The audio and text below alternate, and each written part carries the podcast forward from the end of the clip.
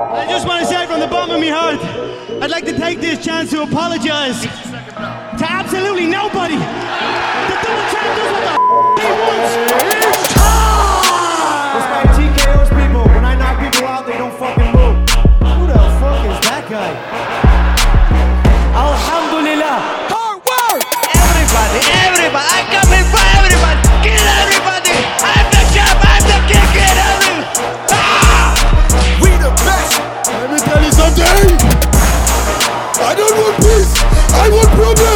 Always.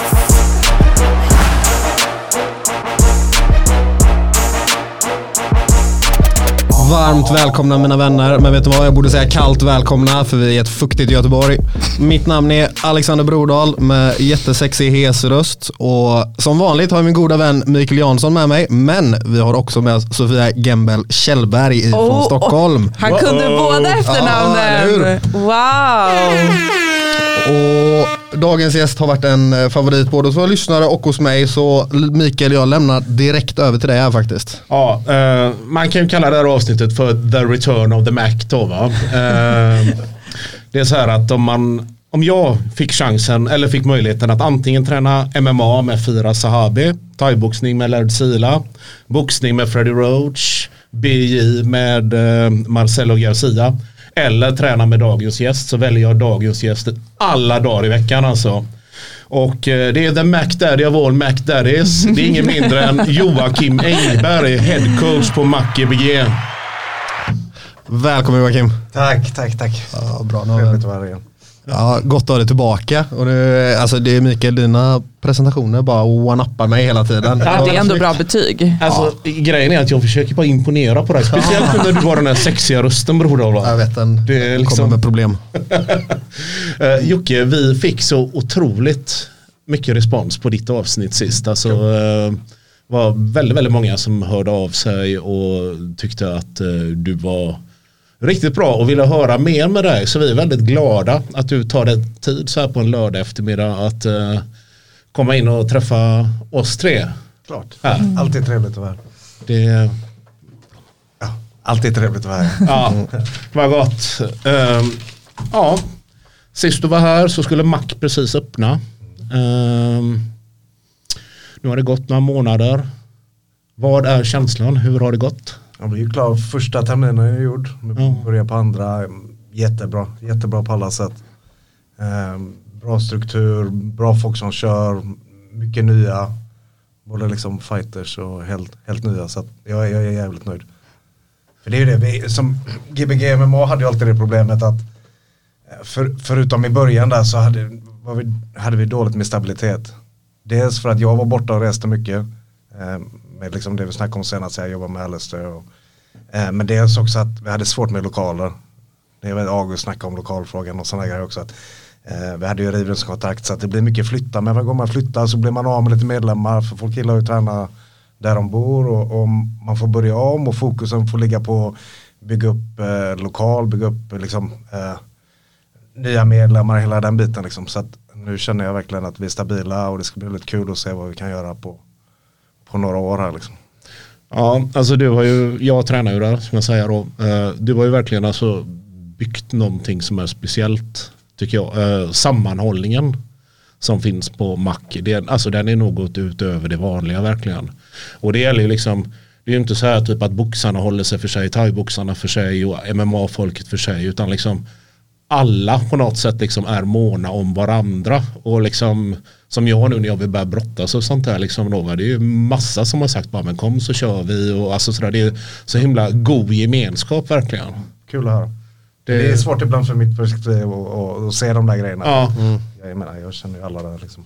Det, Så det är kul att höra det från någon annan. Ja, nej men alltså ärligt talat, liksom det, jag bytte ju för att, eh, ja det ligger ju precis där jag bor då va. Men eh, det, jag har nog aldrig varit på en klubb där folk är så öppna och välkomnande faktiskt. Det och det sägs ju att kulturen börjar i toppen på ett företag och sprids neråt. Det väl- Så det känns som du har liksom lite med det att göra Jocke. Ja, även så är det jag som bekräftar den regeln liksom. Undantaget som bekräftar regeln. Men vad liksom, i mitt huvud så det er senaste lokal innan Frölunda, vad ska säga, den riktiga, det är ju Kortedala, den liksom hade en bas ett, längre tag.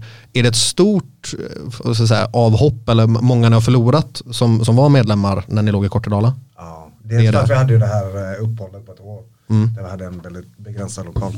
Eh, och dels för att det är verkligen på andra sidan stan. Ja det är det ju. Så att man får verkligen åka genom hela stan, rusningstrafik. Det är svårt. Så att jo, vi förlorar ganska mycket.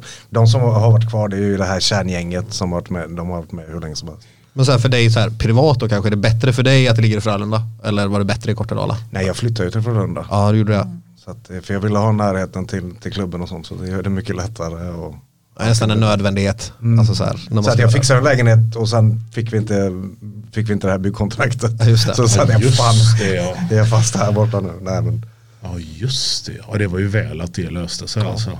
ja, det var tur. Det, ja, alltså verkligen. Och lokalerna är ju skitfina. Det, Nu har ju säckarna kommit upp också så vi är väl lite extra glada. Alltså. Men, det, men det är alltså väldigt stort och fräscht kan jag säga. Det är, det är riktigt fint och liksom det är inte alls så här liksom att man går in i varandra ramlar in i varandra när man är på mattan. Liksom, utan det, det finns yta. Ja det är jättegott är det faktiskt.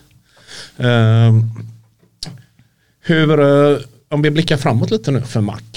Ehm, vad, vad kommer att hända? Vad har Jocke Engberg för tankar och funderingar? Ehm, jag vet inte om jag får säga det här i och för sig som du och jag pratade om lite där. Men, som eh, du sa där liksom att eh,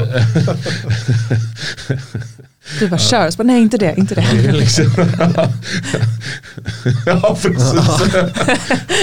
Nej men som du sa, liksom, att du börjar bli lite sugen på att kanske bygga ett starkt tävlingsteam.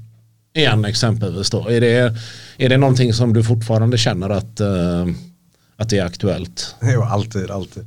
Alltså nå- någonstans, vi, vi måste börja, vi måste fortsätta med att se till att vi har en stark bas i, i, i motionsverksamhet och folk som tränar vanligt. Men det, det som är roligt för mig, det som väcker mig liksom glöd och passion, det, det är tävling och tävlingsfighters. Ehm, så det är definitivt en ambition jag har att, fortsätta bygga upp det. Jag ska inte säga bygga på nytt för att nu har vi ganska mycket folk. Vi har några som är på väg att bli proffs. Eh, kanske om ett år som Hanna, Alexander.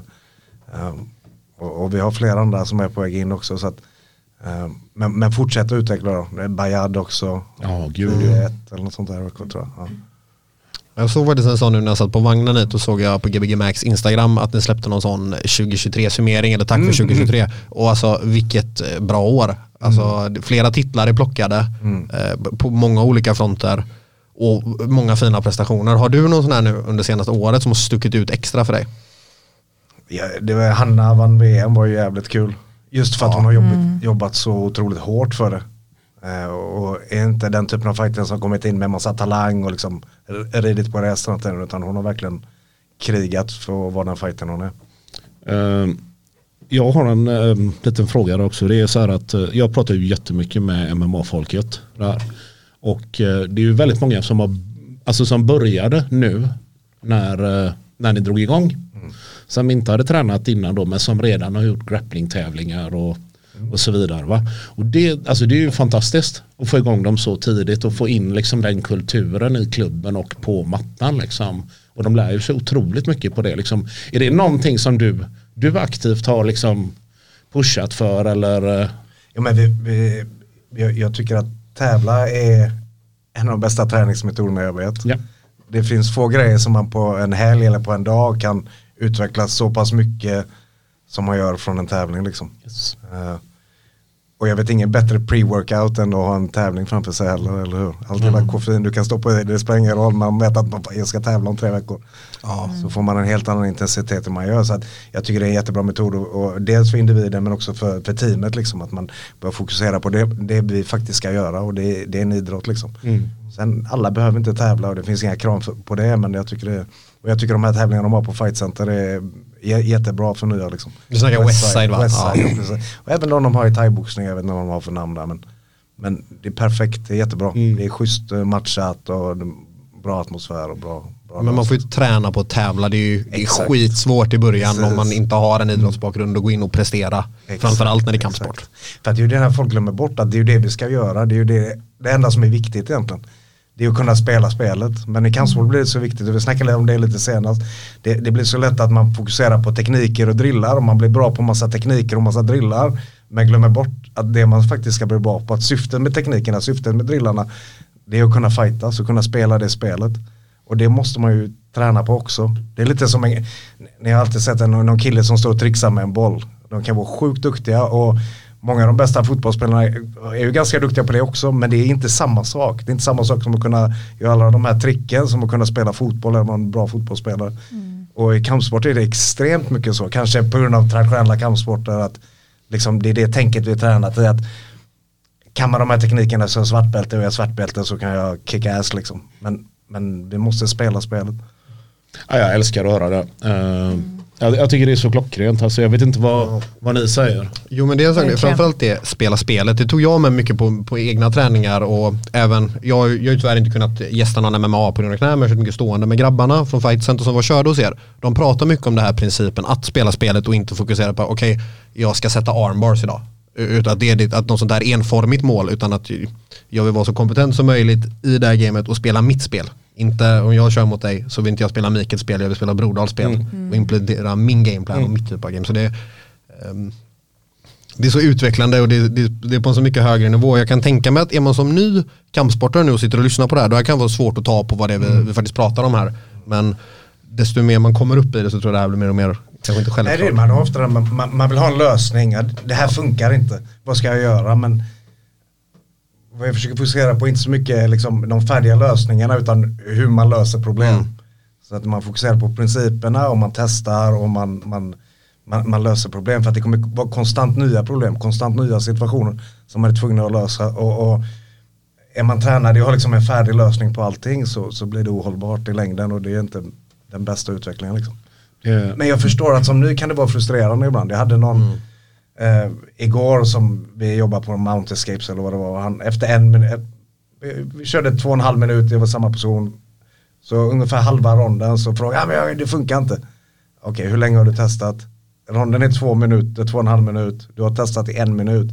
Du har försökt lösa detta problemet i en minut. Det är klart att det inte funkar än. Det- Ja. Du måste ge det tid och du måste försöka fortsätta försöka lösa det liksom. Så, Eh, ja, vi har ju tränat lite ihop du och jag. Och jag kan ju eh, alltså, skriva under på det du säger här va. Och nu vill jag, om det är någon av mina tidigare grapplingcoacher som hör detta. Det här är alltså ingen diss mot er på något sätt. Liksom, då, va? Eh, jag, alltså, jag är ju framförallt striker. Alltså, liksom så? Eh, men jag har ändå tränat lite grappling. Liksom. Men när jag kom till dig liksom då. Eh, det var inte alls som jag väntade mig. Eh, och när jag gick därifrån så vet jag liksom, jag tror till och med jag skrev det till dig där liksom att eh, du har fått mig att förstå mer om grappling på en timma än vad jag har gjort på månader med BJ och alltså MMA. Jag ska säga det också att alla vet att jag har kört MMA med Brodal men vi körde striking så han, han är helt oskyldig här. Han är helt oskyldig här liksom. Bra va? Bra räddning. Nej, men alltså just, just det här som du pratar om, liksom problemlösning. För det, det var ju verkligen så. Du pratade om, okej, det här ska du tänka på de här zonerna, där vill du inte ha mig. Och liksom, jag menar i slutet av passet, alltså vi kunde ju ändå liksom köra lite ihop liksom. Så, ja, absolut. Eh, och alltså för mig så var det helt fantastiskt. Det var helt, helt nytt liksom. Hade jag liksom råkat ut för det här, eller råkat ut, hade jag träffat på det här när jag grapplade så hade jag säkert fortsatt med det istället för att glida över på thaiboxning och sånt där. För att det, här, det var verkligen en ögonöppnare. Det, det är ju lite en sån eh, eh, våg just nu. Jag, tänk, jag har tänkt att detta kommer vara nästa utveckling länge. För att någonstans så börjar det bli mättat med tekniker och sådana grejer. Utan nästa revolution, eller nästa stora grej måste vara träningsmetoder. Kan vi göra de här, kan vi träna på ett effektivare sätt? För alla gör ungefär samma saker. Alla har tillgång till att liksom kunna se de bästa i världen göra det de gör direkt liksom. Man kan kolla på flow grappling eller vad som helst. Om vi nu bara snackar grappling. Så just nu finns det liksom en våg i grappling där, där man snackar om ekologisk approach med Greg Saunders. Jag, jag har varit i kontakt med honom en del och många andra som håller på med detta. Det enda jag känner där är liksom att det blir lite nästan religiöst. Att folk vill ställa sig på ena sidan att detta är det enda som funkar och detta, nej det är helt värdelöst och tvärtom och det här, det här. För min del, jag skiter fullständigt i det. Det enda jag är intresserad av vad som är, funkar bäst. Så, men just nu känner jag att den här metoden funkar mycket, mycket bättre. Jag ser bättre utveckling och jag har ändå den erfarenheten med 50-tal nybörjargrupper genom åren liksom. Där, där jag kan säga att jag har inte sett en snabbare utveckling än vad jag gör nu. Shit vad kul. Och skulle jag hitta något annat som funkar bättre så hade jag tagit det när som helst, vilken dag som helst. Så att, Men alltså, det är ju, alltså du pekar ju på ett problem där liksom som är ganska vanligt inom fighting tycker jag och det är det här med polarisering. Det, är liksom, det är antingen eller. Liksom, antingen sparkar du med skenbenen eller så sparkar du med foten. Sådär va. Ja, sparkar du med foten, det kan du inte göra. Nej men säg det till Crowcop då. Han gör helt fel. Liksom så va. Det, alltså jag är så trött på det där liksom. Men det, går ju, det känns som det går tillbaka lite till det här med fokusen på tekniker och drillar snarare än att spela spelet. Ja, precis. precis. För, men det är ingen som, som gnäller på en fotbollsspelare om de sparkar med fel sida av foten om bollen går i mål. Exakt. Nej, och det är alltså det som jag brukar säga, Eddie Van Halen höll gitarren helt fel. Liksom. Mm, Ändå så är han klassad som en av de tio bästa Precis. gitarristerna någonsin. Liksom. Alla har väl sett det här, det finns ett gammalt klipp med Anderson Silva i, vad heter galan som hade en väldigt speciell bur med typ nät utanför, Just det. Och han, han gör en, en väldigt konstig uppåtarmbåge som hans coach hade tjatat på han i månader inför fighting. Kommer inte funka, kommer inte funka, det kommer inte funka, det är dåligt. Alltså det är en, det är en teknik som inte funkar. Knocka honom hur lätt som helst med den. Så det, det är väl flytande också där tiden vad som är bäst och Ja, vad exakt. som funkar bäst. Vad som är bäst för stunden. Alltså- På tal om det här, förlåt, men det här med polaris- polarisering i kampsport. All respekt till Gracie-familjen och allt så här, men jag tycker det blir jättekonstigt när jag som vuxen man ska stå och buga åt en gammal gubbe på en tavla för att jag ska träna på strypa. För jag tycker att det blir konstigt. Jag, det, är, det är inte många steg innan man hamnar där. Alltså så här, och så är du en sekt helt plötsligt. Så plocka ner den där tavlan på mig nu. Ja, jag känner, jag har ju tapetserat hela taket med bilder på Jocke. också då, va. Nej men alltså, jag menar, vi har ju snackat om det en del Jocke där, liksom, vi har ju lite så här skramma, samma skrot och korn till en början med Wing Chun och alltså, alltså allt sånt där va. Så liksom, när man, alltså när man var ung och sånt där, då var det ju nästan lite balt liksom så här, och en mästare och sånt där. Va? Men nu håller jag med Brodar helt och hållet. Ska jag liksom gå och buga för en bild på en gammal farbror? Liksom? Nej, jag, är liksom, jag vill brofista och sen vill jag slåss. Alltså, Exakt. Ni vet att jag också har tränat Wing Chun faktiskt Alltså, va? är det så? Ja, Därför är du så farlig. Vet ni hur besviken jag Jag var typ såhär 12 bast, hade kollat mycket kung fu och ninjafilmer och så här. Jag förväntade mig typ svärd när jag gick dit. Eller så här, någon stav, någon, ja, men vapen, typ nunchakus tänkte jag. Jävlar vad besviken jag blev. Jag blev inte svettig på passet. Du vet, så här, stod. Jag kommer inte ihåg vad den heter men det är något kors man gör med armarna. Typ. Ja, det är Ja. Kisa och... Jag blev väldigt besviken i alla fall. Det var det jag ville säga. Ja, alltså, jag, måste, jag hade sett de här med, vad hette han, Emin där liksom när han typ spöar upp fem, sex eh, snubbar på en gång och sånt där. Och bara, de här videorna. så, jag, ja, ja, så jag bara, nu jävlar vad farlig jag kommer bli va liksom. Så kommer man dit och så liksom, ja. Jag fick jättemycket stryk också för jag lyfte skrot och det fick man inte göra. Då var man ingen sann kampsportare. Men du, jag vet, eh, du gick tillbaka lite på Mac. Och säg nu att jag vill låtsas att jag, är- jag är en eh, 18-årig snubbe eller tjej som aldrig har tränat kampsport innan. Eh, och jag bestämmer för att kliva in på Gbg Mac om, ja vad blir det? Tio dagar. Ja, tio dagar ungefär. Och, om någon vecka här. Och aldrig, vad kan jag förvänta mig som total nybörjare i kampsport? Och som ny på Gbg? Tänker du? Ja. Och kulturmässigt på klubben kanske. Nej men jag hoppas att, eh, det du Mikael säger är rätt. Att vi har en välkomnande miljö. Att, att eh, folk känner sig hemma liksom. Att det inte är något egon och inget sånt där. Och sen eh, vi ställer upp, vi hälsar. Extremt snabb uppvärmning. Jag brukar ta tre minuter. Och sen hoppar vi direkt in till levande drillar. Så att det finns ingen jag kommer inte liksom instruera mer än att okej du ska få dina armar på insidan av hans armar, han ska få dina arm, armar på insidan av, av dina armar. Och så kör vi och sen fortsätter vi veckla ut det därifrån. Alltså det, det, det där är jag också glad där. För visst, okay, jag, jag kan ju tycka att det är jätteviktigt att ha hårda pass som kampsportare. Men någonting jag ofta så här, ser som en red flag på okunskap hos en coach, det är att passen bara ska vara jobbiga. Alltså så här, du, Ja, exakt. Jag, Mm, kan ju fysa, det klarar jag själv. Mm. Eller, så här, eller med någon polare typ. Jag, behöver inte ha, jag, jag vill inte slösa Jockes tid för att han ska lägga 20-30 minuter på ett pass på att jag ska komma upp i ja, men, röd pulszon liksom. Det, det Sen kommer det bli extremt jobbigt som Såklart. nybörjare. Ja. För alla de här levande övningarna. Det, poängen är ju liksom att eleverna får reglera intensiteten själv. Men det kommer ta ett par gånger innan de inser vart de kan ligga intensitetsmässigt. Liksom. Så att i början kommer folk, det är jobbigt som fan. Innan de lär sig slappna Innan av man lär sig slappna av. Men, men det blir tvunget att lära sig slappna av. Och jag, jag håller med dig, min filosofi har alltid varit liksom att fys och sånt är något man kan göra utanför. Eh, och låt säga att du tränar tre gånger i veckan. Det är väldigt lite tid egentligen med tanke på hur mycket vi måste träna, hur mycket vi måste kunna. Så att jag vill fokusera den runt fighting och det finns mycket i fighting som kan göra jävligt trött. Och, och, eh, Hur långt är ungefär ett pass? en och en halv timme brukar vi köra MMA. Ja. Är som du var inne på, det, alltså liksom, om vi kör en drill där jag verkligen inte får bli nedtagen och jag ska ställa mig upp och jag blir nedtagen och det händer 13 gånger på en rond, alltså jag kommer ju bli trött. det- Exakt. Det, Och du kan alltid öka tempot liksom. ja, precis. Så blir du inte trött nu, öka tempot. Varför är du inte trött? Och du får ju fighting specifikt fys också.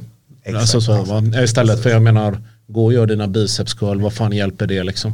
Sen såklart tycker jag det finns ehm, en, en poäng att köra fys ut, eh, utanför och komplettera. Men det är ju någonting man kan göra utan vänner. Det är någonting man kan göra själv och, och vilken tid som helst på dygnet. Problemet med kampsportsträning är att den, den är ju hundra gånger mer effektiv om man har någon att träna med.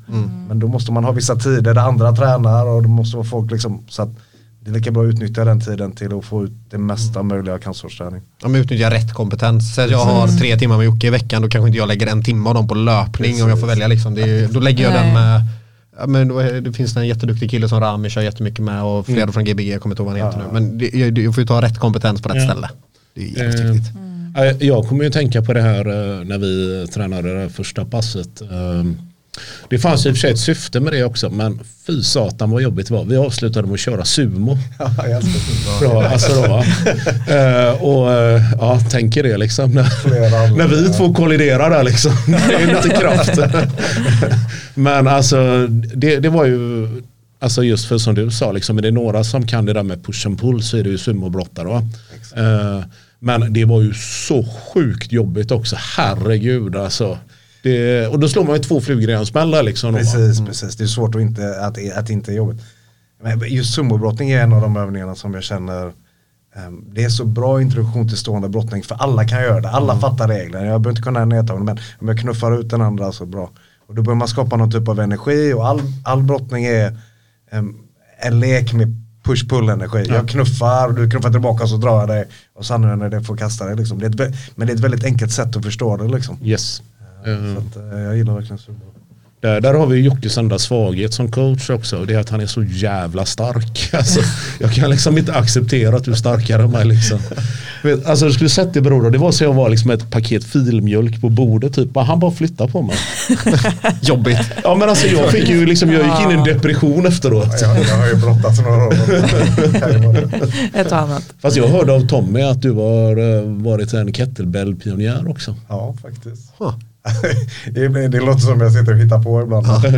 Men jag och Tommy körde ju mycket, jag kommer ihåg Så säga, vi pratar alltså om Tommy Blom, Krav Maga här nu. Precis. Eh, Jag kommer ihåg att jag var i USA 2001 och tränade med Roy Harris. Och då köpte jag med mig lite böcker och Paolo Satolini, jag hade kollat lite på honom innan. Ehm, Så att jag och Tommy började köra lite, det fanns ju inga kettlebells här då så att vi försökte fixa vår egen och jag vet inte hur fan hur vi löste det. Och vi körde även han, eh, jag hade skadat knät så att vi, vi körde på hans power to the people system. Ehm, där Han gjorde en jävla massa marklyft och bänkpress.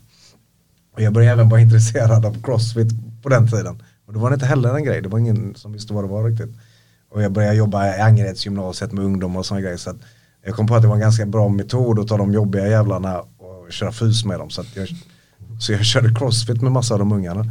Och sen några år senare läste jag på någon eh, Facebook-sida där de diskuterade vem som hade öppnat den första crossfit-boxen i Sverige.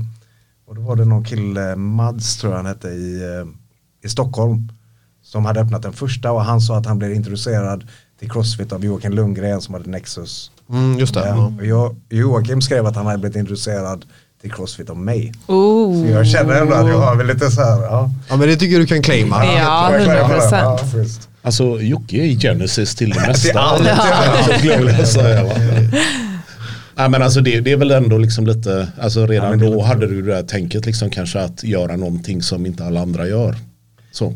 Jo, men jag tror det, det känns som en ganska naturlig grej när man är fighter. Om man, eh, man vill hitta de bästa metoderna liksom. Sen så blir det ju ofta, jag, jag märker många av de yngre killarna, de, de det är lätt att man bara hoppar på en fluga, man hoppar på saker och ting. Eh, och, har man inte riktigt förståelse av de underliggande liksom, grejerna så är det lätt att man slösar sin tid på massa grejer som är ineffektivt. Jag, vet en sån grej som jag brukar snacka om är power endurance. Att, att, att kunna explodera flera gånger, det är någonting som är positivt. Men- Och, och liksom, men, men problemet är så här att, att man måste gå i ordning. Har du ingen styrka så kan du inte skapa någon power. För Power vad är det? det är om, om du lyfter 100 kilo, jag lyfter 100 kilo i bänkpress men du gör det på en sekund, jag gör det på två sekunder. Vi har samma styrka men du har bättre power, eller hur? Och sen power endurance, att kunna göra det många gånger. Vi kan du kan göra det tio gånger, jag kan göra det åtta. Du har bättre eh, power endurance. mig, Ja. Men om du inte har någon power till att börja med så finns det inget att endure. Det finns inget, förstår vad menar? Så att, men många börjar på den riktningen istället för att de säger att det är det proffsen gör, det är det jag borde göra och det är det som är bra. Men det, blir bara liksom low levels of power. De, de har ingen kraft i det de gör så att de måste ta några steg tillbaka och bara börja med att skapa bra grund. Som med allting annat, man måste skapa bra grunder och samma gäller styrka eller snabbhet eller vad som helst. Att, att många börjar i fel ände liksom för att de säger att det är det andra gör och det är det jag också vill göra. Som ni snackade om Led Silla, nej men om du, du- som du börjar börja härma det där, det kanske inte är bästa vägen liksom. Nej, antagligen funkar det inte för 99% av utövarna eller 98% och du, det är ju samma så här typ ehm, hur många kan fighta som Khabib på det sättet? Okej, du kanske kan göra samma tekniker som honom, men har du uthålligheten och drivkraften och rätt teknik, tillräckligt bra teknik för att inte slösa kraft i fem ronder till exempel? Timing, exempel. känsla, alltså det är ju så mycket där. Va? Eh, Men det är väl liksom, alltså man tänker som en skulptör. Alltså han börjar ju inte med de små detaljerna utan han börjar ju med ett stort stycke sten liksom. Precis. Som man hugger till liksom så. Och det, är ju, alltså det är ju så det ska vara här också. Det är ju som vi pratar mental träning häromdagen.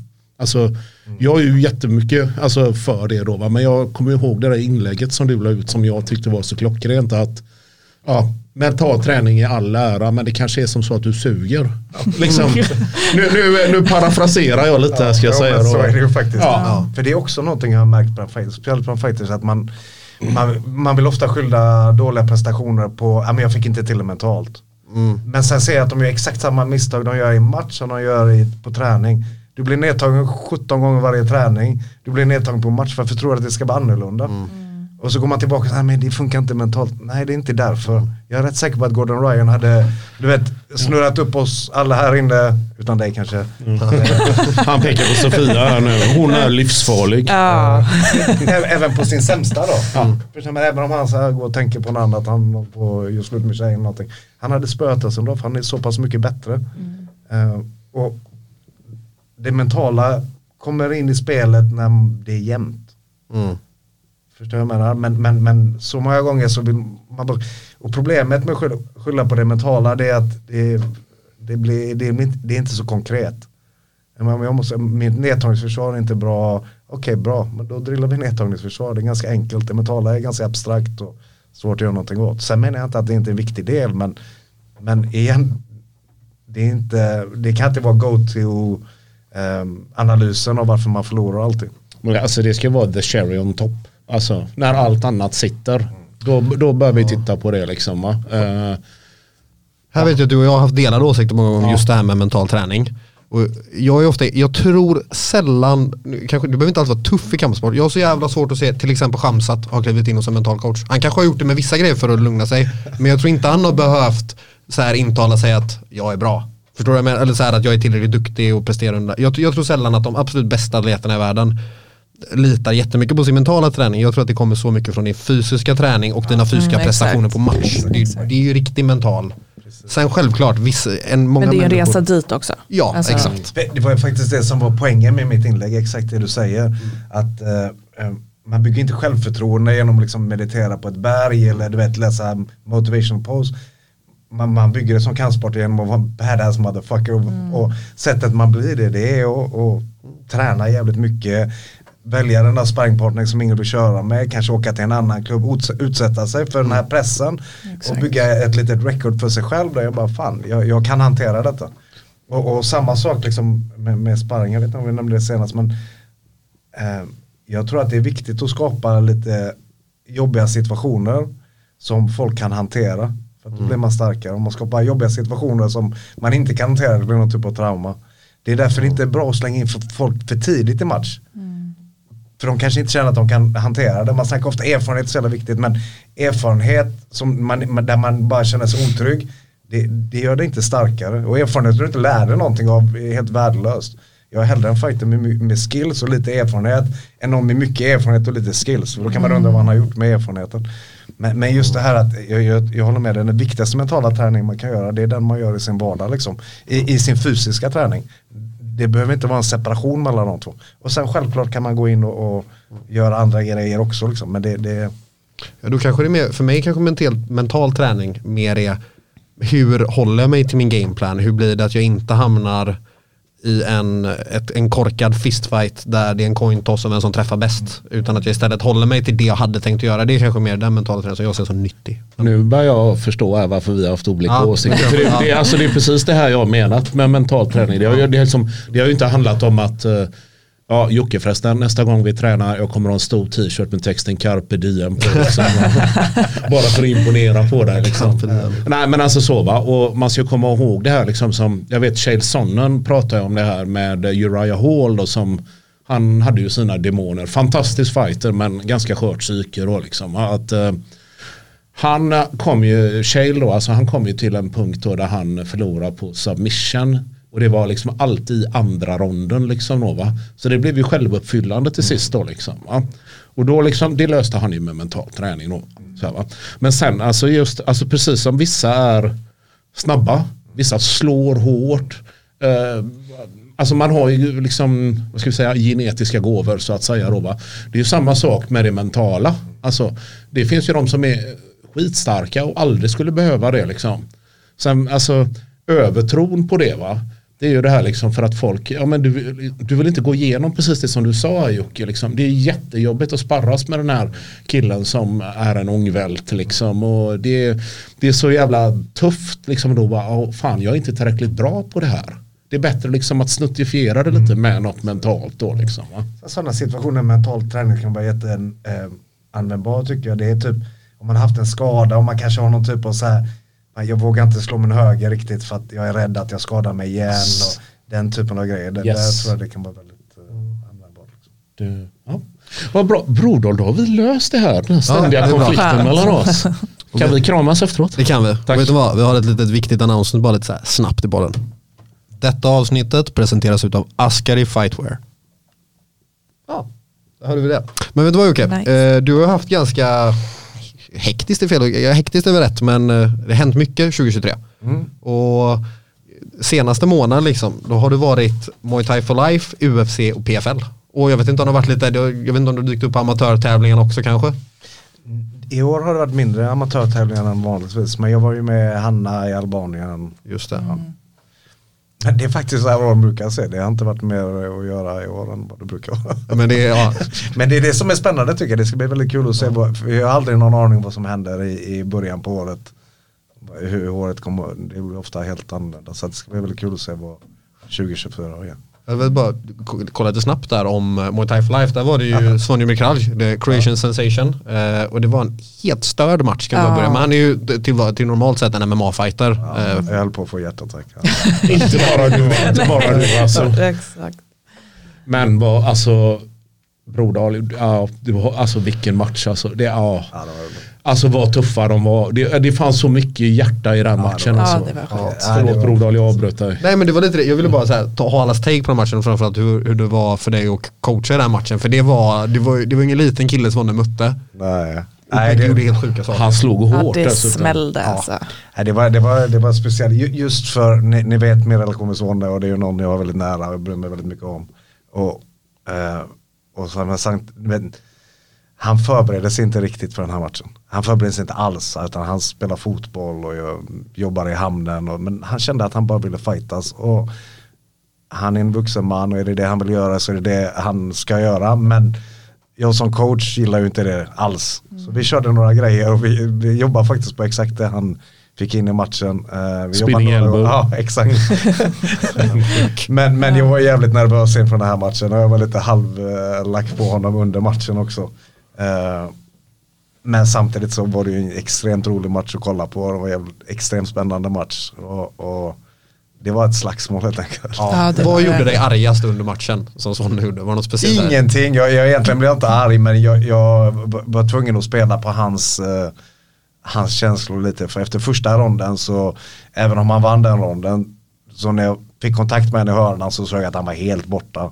Ingenting jag säger kommer komma ut om jag inte skriker, om jag inte spelar på hans känslor. Så jag försökte spela på hans känslor och få han inte göra, göra bort sig och inte ge upp helt enkelt. Då gjorde han inte, han krigade som fan. Han gjorde det riktigt, riktigt verkligen. bra. För att han var verkligen på gränsen till ja, där 99% av alla fighters hade gett upp liksom.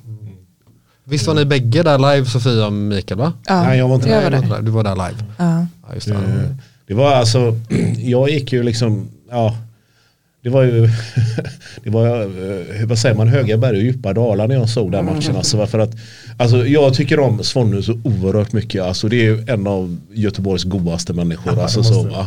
Ja men alltså lätt då va. Och så ser den här matchen, så jag vet efteråt, liksom, jag har nog aldrig skrivit ett så långt mess någonsin till någon eller använt så mycket smileys liksom. Jag, jag var helt slut av att se matchen, alltså hemma i soffan. Så jag kan ju tänka hur det var liksom som coach och liksom, eller kanske som fighter också Svonne. Liksom så, Ja, va? jo. Det, Nej men det, det, det var, ja, hatkärlek till den här matchen. Men du, jag har kollat in din Insta idag. Ja. Ja, Oj. det är du. Vi ska prata om the diaper. Nej det ska vi göra sen förresten, jag har sparat den. Diaper. Ja, det är en livsfarlig närstridsteknik. Ni Okej. får gå in och kolla på Jockes Insta. Eh, nej, men alltså du la ju upp med eh, ja, girl power idag. Och det är ju så här att du har ju faktiskt fått fram tre kvinnliga världsmästare då. Cornelia, Nicolina och Hanna. Eh, Applåder. ja, applåd på det vad då. Det var faktiskt en tuta också. Ja. Ehm, hur, alltså, hur, hur kommer det sig? Det är enkelt när man har bra folk att jobba med, de är grymma tjejerna. Eh, och sen, eh, jag vet inte riktigt men jag, jag, jag tror eh, viktigt var Cornelia, att hon kom först och hon liksom tog steget och visade att okej det här funkar och eh, det attraherar liksom eh, Nina och, och, och Hanna. Sen har de gjort sitt eget jobb och liksom fortsatt vidare men jag tror att det har varit en viktig del. För det, alltså, det måste väl ändå vara rätt ovanligt. Vad säger du Brodal? Att Jag kommer klubb- inte på att någon svensk klubb som haft tre kvinnliga mästare och samtidigt. Eller ja, Ja. samtidigt, mer än det. Jo men det blir det ju. Aktiva samtidigt. Eh, aktiva samtidigt. Jag kommer inte på någon så här på rak arm i alla fall. Nej det är, det är en imponerande inte jag heller. men som du var inne på, det måste ju bli så här att det, det började där med Cornelia och sen liksom komma in här på klubben och du faktiskt är någon som, som vill satsa. Då har du först Cornelia, sen Nina och sen kommer Hanna in som du kan se upp till och lära dig av. Det finns någon dokumentär, jag vet inte om du har sett den som heter Jag kan ha fel med Bragden eller något sånt där Men det handlar om när Sverige spöade Kina i pingis Har ni sett den? Nej. Den finns på YouTube, jävligt dålig Okej. eh, Dåligt eh, Det är J. Wallner och... Ja exakt, exakt. För det låter ju som en grej med Sveriges men, men, men om man tänker på det Pingis är Kinas nationalsport. Jag menar, de, hur, hur många mer människor har de som spelar pingis än vad vi har? Och de var helt totalt överlägsna alltid. Eh, och sen lyckades Sverige ändå spöa dem liksom. Och, och då försöker, när jag kollar på den försöker identifiera lite grejer vad det var som gjorde att det funkade. Och en grej var ju såklart eh, att, att det var jävligt fanatiska coacher, fanatiska eh, spelare. Och det, och det, de spelar från varandra. Sen började man göra lite så här videoanalyser och sånt. Det var inte speciellt stort på den tiden. Och, eh, ytterligare faktor var just det här att det var en generation som byggde på nästa. Så att, eh, jag tror att det har ungefär de här grejerna också. Liksom, att, att, att det har funkat. En generation som bygger den här. Jag har bra idrottsmän och jag tror jag är en bra coach. Och, och vi jobbar bra tillsammans. Liksom. Eh, Just det som du sa med Cornelia där, liksom att hon gick i bräschen eller hur man nu ska uttrycka det. Det tror jag är väldigt viktigt. Alltså, alltså man behöver en trailblazer. Ja, alltså, det- som du sa med Ja. pingisen. Men jag menar, gå tillbaka liksom. Björn Borg eh, blev duktig i tennis och sen kom Stefan Edberg och Mats Ja, Wilander och liksom alla de så va. Det Så, är ofta väldigt svårt att gå först också. Ja. Ja, ja, Ja, precis. verkligen. Det är ju jättesvårt va. Men alltså man bereder ju vägen för de som kommer sen. Alltså, så där har ju verkligen Cornelia gjort en jätteinsats. Alltså. Sen tror jag också i och med att jag, jag började köra med Cornelia ganska tidigt och ganska mycket, liksom, vi har alltid, alltid kört mycket, att jag har tänkt igenom lite eh, skillnaden mellan manlig och kvinnlig MMA. För, för det är någonting som man inte tänker på. Att varje viktklass har sitt eh, egna unika spel eller egna unika taktik. Men jag kan inte träna Alistair Overeem på samma sätt som jag tränar en, en 50 kilos kille. Sättet de spelar spelet är helt annorlunda. Med tungviktare så är det one punch, one kill och det, det kommer påverka hur, taktiken och tempot och allting. Med lättare vikter så kommer det vara mycket högre tempo. Jag tänker att eh, det känns som det är vanligt att folk ser alla viktklasser som samma typ av spel. Men och, och även kvinnliga och manliga MMA har eh, olika förutsättningar. Tjejer hamnar mycket mer i clinch tycker jag. Det är mycket mindre avslut. Det finns några sådana grejer som, är, som skiljer liksom. Eh, och det måste man också tänka på. Eller vara medveten om. Liksom. Ja, Jag tycker det är klockrent. Verkligen. Och, alltså precis det du sa där, liksom att det är nog alldeles för många coacher som vill stöpa alla i, i Ja, samma man form. kanske har sin egen, jag var 77 kilo och det här funkar för mig Ja, och det här allt funkar. precis. Den här taktiken funkar men, men, men det är olika, alla viktklasser är olika. Ja men så är det. Och liksom, även inom viktklasserna. Jag menar, titta, man har ju olika fysiska attribut. Liksom, jag lovar liksom att uh, exempelvis de har inte den räckvidden som han har på... Alltså, Nej. Nej, du har nej, precis, nej, jag fattar vad du menar. Nej, så är det ju. Nej, jag kan ju bara säga, ja men sträck ut dina armar bara, det kommer gå bra. Ja, såklart. För du har två meter i reach, det är klart det går bra. Och långa, men så, här, så ska jag lära någon med 1,50 i reach, det blir, Det kommer inte gå bra. T-rex. vad, liksom, vad, vad var det Ratko sa? Jag måste bara... Brodal kan stå i Lunden och, och jabba någon i Mölndal. Eller vad var det han sa? Ja, inte riktigt så. Men det var intressant att du var inne på det här med de olika viktklasserna. Jag hade väl typ, jag kommer typ göra det ikväll för jag ska inte göra någonting ikväll har bestämt. Säga, hur ofta hamnar en tungviktare i UFC underst i halvgard och gör en lockdown kontra hur ofta det händer typ i flugvikt. Alltså jag lovar att det är typ så här 800% mer i flugvikt om inte mer. Eller typ. Ja, men det, där kan man ju säga som, det, det är lite roligt med det, en americana eller en, Ja. Vad man nu vill kalla den liksom. Eh, det är ju en sån teknik som nästan alla lär sig som nybörjare. Som man aldrig ser på någon högre nivå förutom i tungvikt eller lätt tungvikt. Alltså jag kan inte tänka mig någon jävla lättviktsmatch i UFC. Jag har sett någon men Nej. jag kan tänka mig lätt tungvikt, John Jones var några, jag har sett några tungviktare. Men det är ju liksom ett, ett väldigt tydligt exempel där det, det, det funkar i vissa viktklasser och inte i andra. Liksom. Det är väldigt intressant. Men det är ju verkligen, det, det säger jag framförallt mycket till, vi har många eh, mindre snubbar som håller på med thaiboxning och vill gå till MMA. Och då är jag, alltså, då är jag på, ni måste brottas och grappla så mycket att ni typ inte kan prata om något annat. För du måste vara så komplett i de här små viktklasserna. Precis som du är inne på kontra tungvikt. Du kan komma ganska långt med en bra tvåa, en sprawl, Ja, något knä i tungvikt liksom. Exakt, bara du kan träffa med en grej så Ja. good. Det räcker liksom, samma i tungviktsboxning, ja nu är boxning bara boxning men alltså så här, du kan komma undan med så mycket mer på grund Ja. av sjuk power. Ja men alltså power är ju alltid en equalizer. Alltså hur, hur man än alltså, ser på det liksom. Där tycker jag också många fighters som byter disciplin gör en, en, en liten logisk miss. Jag, jag ser många strikers som bara, okej men jag, jag, ska, jag ska gå över till MMA nu så jag måste, jag måste köra jujutsu.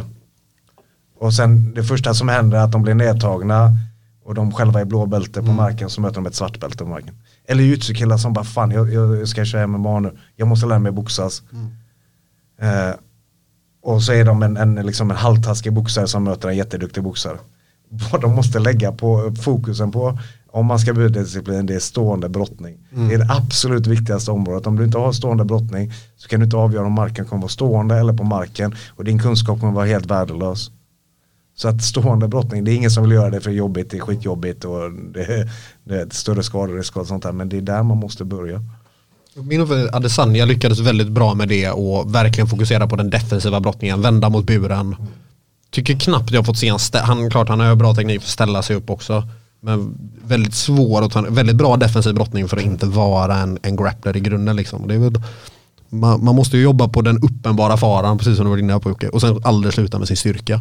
Nej, jag. precis. Alltså att sluta förädla sina framgångsfaktorer det är ju den största missen man kan göra.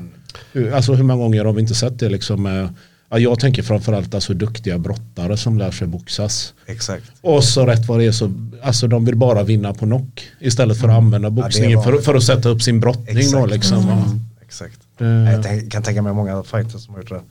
Och det är lätt som coach också att man bara försöker styrka upp svagheter. Men som exakt som du säger, man, man, man vinner på sina styrkor, inte på sina svagheter. Och de flesta vet ju vad en specifik fighter kommer vinna på. Det var ingen hemlighet att Krokop kommer sparka folk i huvudet eller att, att Khabib kommer ta ner dem. Och, och eh, som man vinner på, sin, på, sin, på sina styrkor. Liksom. Så det är lika viktigt som att, och självklart en, en kedja är bara så stark som den svagaste länken så att man måste styrka upp det där men, men man får inte glömma sina styrkor heller. Liksom. Precis. Nu vet jag, eh, vad jag vet är för du har väl aldrig coachat i One, antar jag, One Championship? Nej, men jag hade gärna gjort det. Ja, jag är lite inne på jag tänkte säga, för du som hållit på så länge med olika discipliner och sådär, vi- vilket regelverk föredrar du Emma? Tycker du UFC är det man går på eller gillar du One när man får knä i huvudet till exempel? Nej, nu var det så länge sedan jag coachade någon match när det var den typen av regelverk. Men jag skulle säga UFC, det, det är det cleanaste, det funkar liksom, de har jobbat fram det. Men, men jag hade gärna coachat i One och jag vet att Nina är väldigt sugen på, det är hennes mål, inte UFC faktiskt. Utan hennes mål är One, så vi kommer jobba mot det. Mm. Men det känns naturligt för någon som Nina, för hon knep väl ett silver på SM i Thai när det var här i Göteborg, jag minns rätt. Ja, precis. Mot alltså duktigt folk, har presterat på VM, slått bra mål. Så det är ju naturligt för henne att kanske kunna crosstävla lite. Alltså så här, kliva över till Thai med små handskar. Ja, där. exakt. Lika gärna kunna gå en nice. grapplingmatch Ja, typ. men jag gillar One, jag tycker det är Ja, Alltså jag föredrar ju One framför UFC när det inte är de här alltså, de stora matcherna. Jag tycker det är mer action. Eh, sen så självklart att det är time med små handskar och sånt. Det, det gör ju sitt till också. Anledningen till att jag, jag, jag liksom gillar det lite, men det är jag är så jävla trött på hela UFC-grejen med trash-taket och, och allt det här. Det, jag, tycker det är så tröttsamt och tråkigt. För nu känner man verkligen att det är inte ens, det är ingen genuin beef heller utan folk säger och gör grejer för att få uppmärksamhet för att det är uppmärksamhet som säljer. Ja. Men det blir så jävla platt och tråkigt och jag tycker många gånger nedvärderar man sig själv som fighter. Att, att det vi gör eh, liksom får mindre värde. Vi blir som någon typ av Jake Paul-influencer, det är samma grej. Ja. Vi, vi krigar om den uppmärksamheten där, vi inte borde göra det liksom. Eh, bara en sån grej, ibland tänker jag så här, du sitter och kallar din motståndare för bam och det ena och det andra. Men om du torskar mot honom, vad är du då? Ja. Exakt. Eller om du ens går jämnt, vad betyder det? Eller om han är helt värdelös. Och, du, och sen folk börjar förolämpa varandras flickvänner och familj och religion och det har gått alldeles för långt tycker jag. Jag tycker det, det är trist att se.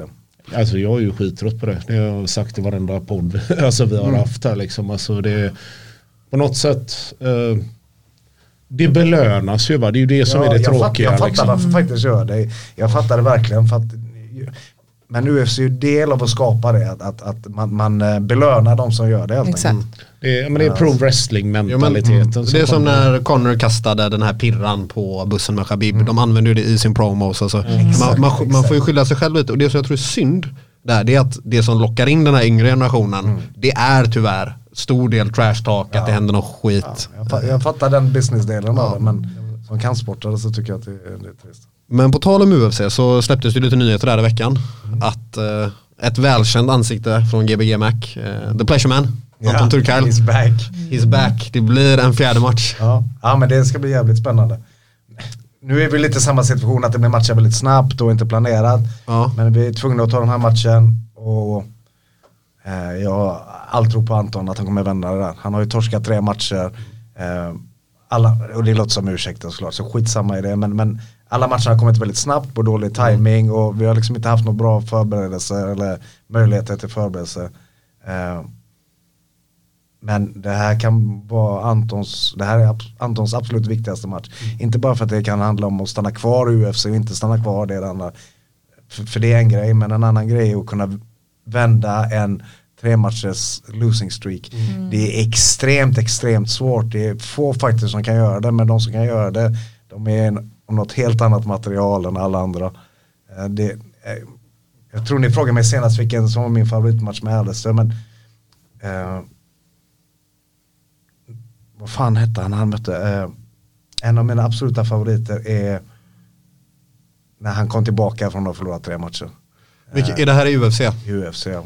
Eh, han har mött en gammal mästare, uh, submission wrestling kille. Inte Verdum, inte... Det Kan kan nog vara. Precis. Nej men just det att, att, att kunna komma tillbaka från tre förluster. Och det, det är någonting som Alistair faktiskt har gjort. Man man kan tycka vad man vill om honom. Och, och han har haft en speciell karriär men, men han har gjort det i alla fall vid tre tillfällen i sin karriär. Han har haft tre luster i, i, i förluster i rad och lyckats komma tillbaka och sätta sig på en winning streak. Liksom. Jag tror att Anton kan göra samma sak här. Det tror jag också. Och alltså, I alla fall om man tittar på en av de här matcherna. Alltså, där var ju han, alltså han gjorde ju en sjukt bra match. Nu kommer inte jag ihåg Ja, ja, namnet. exakt, alltså där, men alltså han gjorde ju en kanonmatch ju verkligen. Va? United, ja. Ja, och det är ju det vi har snackat om också. Liksom då, att det finns ju förluster och det finns förluster. Ja, ja. Alltså så va.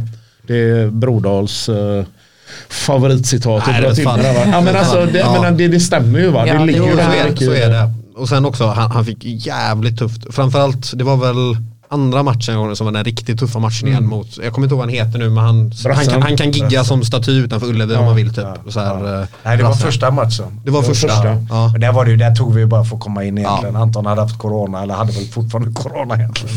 Men, men eh, ja, ja, ibland får man ta risker liksom. Men, men det, det blev lite att vi var tvungna att ta risk på risk på risk på risk.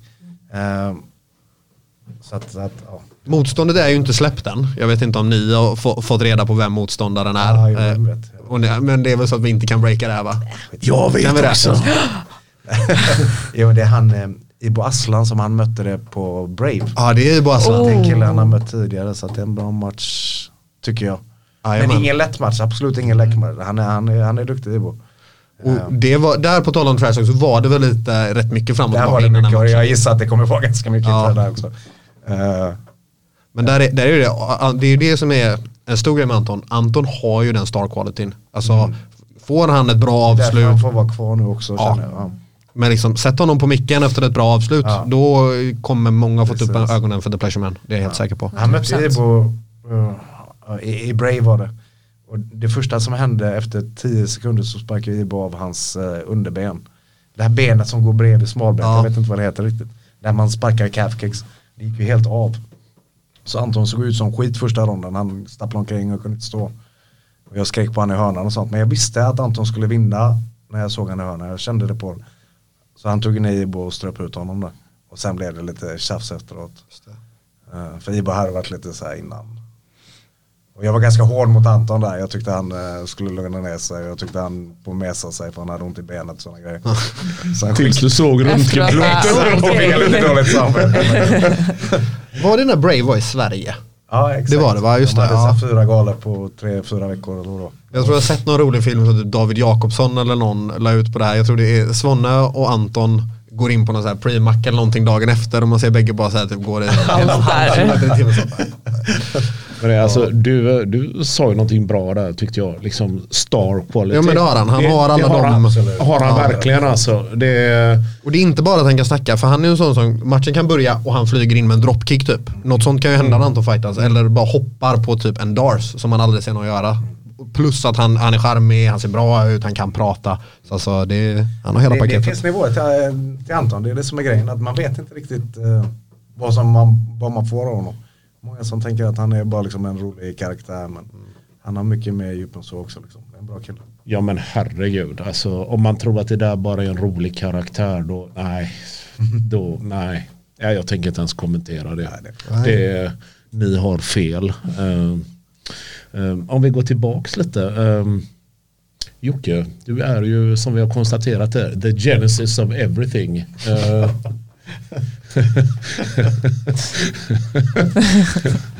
Eh, jag, jag tänker så här, alltså. Ehm, du har ju sett, alltså. Det här är en fråga, en tvådelad fråga. Ehm, du har ju sett väldigt mycket, alltså hur MMA har utvecklats och liksom även hur det är att driva en klubb. Då. Och då tänker jag liksom så här att Alltså vad, vad är, de, alltså vad är de, de största förändringarna som har skett? Både alltså, i sporten och på klubbnivå, liksom hur man driver en klubb. Och vad tror du kommer bli nästa stora förändring eller hur tror du kommer se ut i framtiden? Den stora förändringen, absolut stora förändringen och det har ju påverkat hur man driver och hur sporten ser ut och allting. Det är ju att det har blivit mainstream. När vi började så var vi en källarlokal på Hisingen med August till att börja med. Liksom. Första som skrev oss var lektur på porrtidningen. eh, och då stod det i den Vek du ut dig? Nej men jag gick, vi, gick, vi gick till macken varje dag. Jag var, jag var 17 eller någonting. Vi gick till macken varje dag och bara, vi ska bara kolla om vi är med. Vi, vi, vi kollar vilka. Eh, men, men då vet jag att de skrev att det var 200 individer som höll på med shootfighting, det de kallar det då.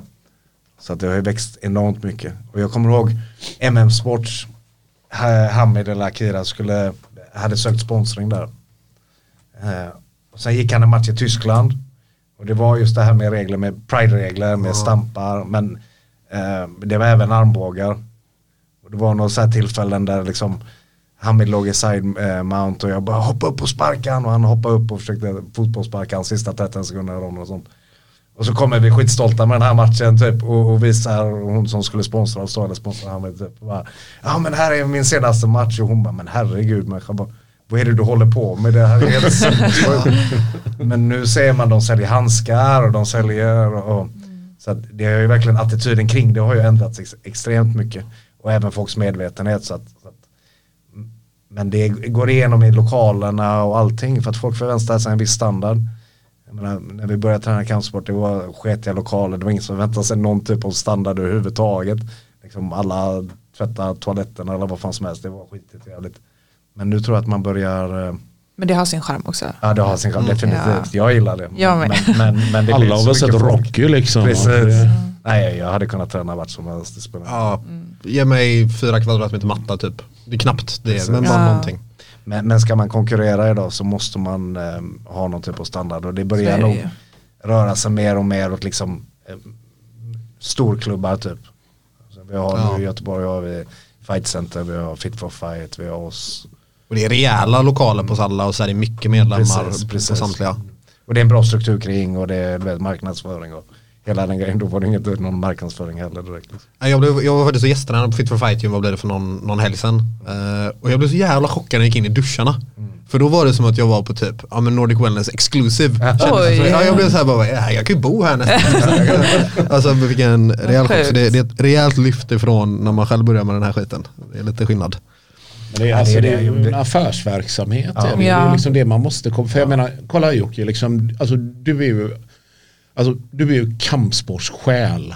Alltså verkligen. Va?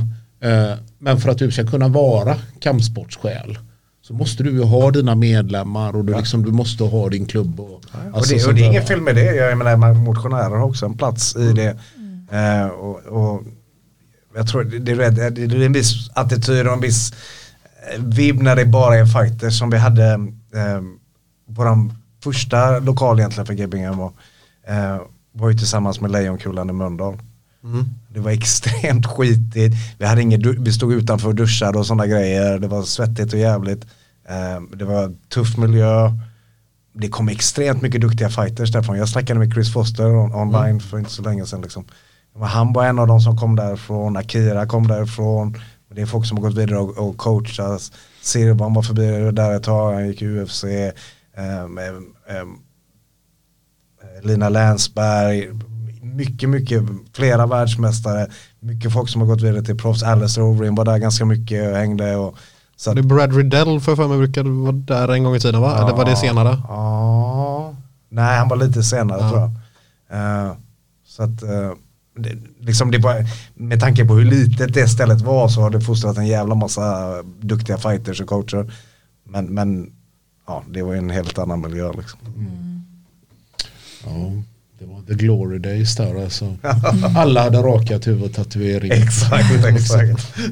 Ja, jag tror vi snackade om just det här när, senast när du var på besök Jocke och då jag var väl ungefär 16 när jag visste att jag ville börja hålla på med MMA och jag sa det till min högstadielärare så här, Jag började något år senare, jag kommer ihåg att han bara suckade och gick därifrån typ så här, det var bara du kommer sitta i fängelse om tre Det var verkligen den attityden. Men det har ändrats nu Vi har massa skolklasser hos oss nu och det är askul att se så här, ja. men allt från 10 till 18-åringar typ får komma in och testa på idrottslektionen. Det hände inte när jag gick i skolan. Nej men jag tror kampsporten har plats nu mer än någonsin om jag ska vara ärlig. Ja.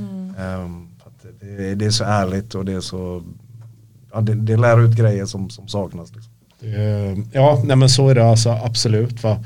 Det enda som eh, du och jag har pratat lite om det är liksom, alltså, ju mer mainstream det blir va, desto större blir faran för att det blir urvattnat också. Va? Eh, jag menar, om man kört MMA-fys med Brodal, eh, alltså man har aldrig varit så nära döden liksom. Så, alltså, jag lovar, jag har vrålat att jag hatar honom. Men, men jag tror där. att det måste bli det. Det är det som är grejen. Det måste inte bli det. Det är ett val som folk gör. Jag menar, våran MMA-sektion är den sektionen som är starkast på macken. Jag inleder alltid varje termin och säger att jag vet att alla inte kommer in och fightas och det är inte det som är meningen heller. Men jag kommer träna i sommar när jag skulle gå in och fightas. Mm. För annars kom, precis kommer det börja urvattna alltså. Vi kommer börja och sen helt plötsligt är det Nordic Wellness så vi står och bara yeah, come on. Det var lite såhär Jocke rosa tights. Med sådana headset och sådana grejer. DJ. Så, att, så, att, eh, så folk verkar gilla det också. Folk vill bli utmanade, folk vill bli pressade och folk vill liksom testa någonting annat. Det är samma sak med crossfit eller folk springer maraton. Eller, vi, vi behöver det, vi behöver lite fysiska utmaningar i vårt liv. Liksom. Det finns massa andra men, men fysiska utmaningar och att vi kan överkomma det. Liksom. Absolut. uh, Okej, går vi tillbaka i tiden igen här Jocke. Eh, innan du hade manligt skägg och så vidare. Liksom. Eh, vi berörde ju inte det här förra gången du var här va? Eh, men hur började din egna kampsportsresa? Det började med att eh, Ett djupt andetag. Ja, precis. Nej, men jag försöker tänka efter. Det Så jävla länge. jag tror min eh, grannen, typ en polare, han började träna jujutsu på Göteborgs judoklubb. Japansk? uh, Ja, ja. sån här Duraval-systemet. Ja, du har Och också jag, tränat. Ja, jag tränade aldrig det, men, men farsan eh, hade tränat judo på samma klubb. Så han bara, nej vad fan det där är skit, du ska träna judo istället. Så att, okej han satte mig i judo, jag ville nog hellre köra där, men jag är glad att han satte mig i judo faktiskt. Alltså så här klok farsa. Om Ja. man jämför de två grejerna. Precis. Men, jag fastnade ganska hårt, ganska direkt. Jag gick och så här lånade eller stal böcker från biblioteket.